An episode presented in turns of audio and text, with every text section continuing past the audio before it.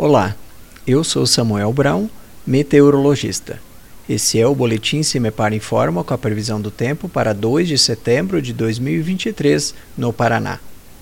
Tempo volta a ficar instável em todo o estado nesse sábado. Ingresso de calor e umidade desde o norte do Brasil favorece a formação de várias áreas e linhas de instabilidade sobre o Paraná.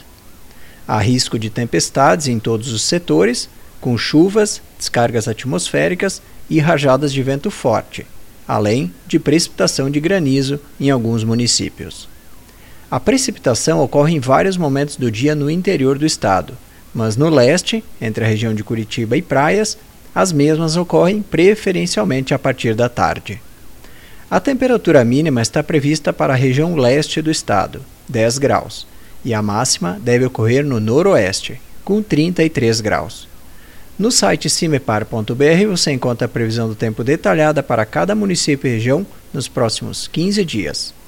Cimepar, Tecnologia e Informações Ambientais.